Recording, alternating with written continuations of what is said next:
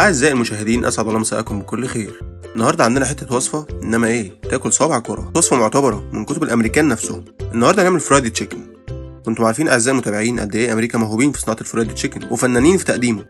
هنحتاج دبابيس مجمدة من شركة عارف أنتوا عايزين تقولوا إيه؟ الشركة دي مقاطعة وكده. بس حابب أقول لكم إن الشركة بنفسها مأكدة لي إنهم مش مقاطعة وهم ليه هيكدبوا عليا؟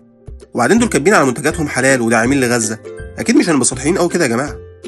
وهنحتاج البهارات من شركة عشان الطبقة المقرمشة اللي بتغطي الفراخ ونسيبها تستريح في التتبيلة من 4 ل 6 ساعات عشان تشرب التتبيلة.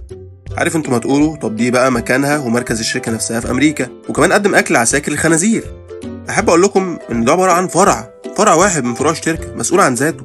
يعني مثلا أنا لو رحت عندك البيت وعملتني كويس وبعدين ربنا كرمك وخلفت وابنك كبر وأنا رحت لابنك وهو عاملني وحش أقدر أقول إن عيلتكم كلها وحشة؟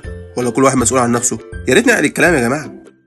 وعشان التاتش الأخير هنزود شوية كاتشب من شركة عشان الطعم يظبط والنتيجة تبقى شبه دجاج بالظبط اللي كلنا بنحبه. وأحب أقول لكم قبل ما نستقبل المكالمات إن بحيي نضال الشعب الفلسطيني وكفاحه لأنه محافظ على أرضه. ومعانا أول اتصال تليفوني ونقول ألو. السلام عليكم. وعليكم السلام. اتفضل حضرتك. معاك معتز من أرض غزة. إحنا مهما نكمل حقيقكم بس إحنا بنعترف بدولة الخنازير. أي مكان أنت بنت على حقيقتك يا فندي حابب بس أحييك على الوصفة الخطيرة دي. الفراخ هي بالظبط لحم الأطفال اللي بيموتوا كل يوم بدون ذنب.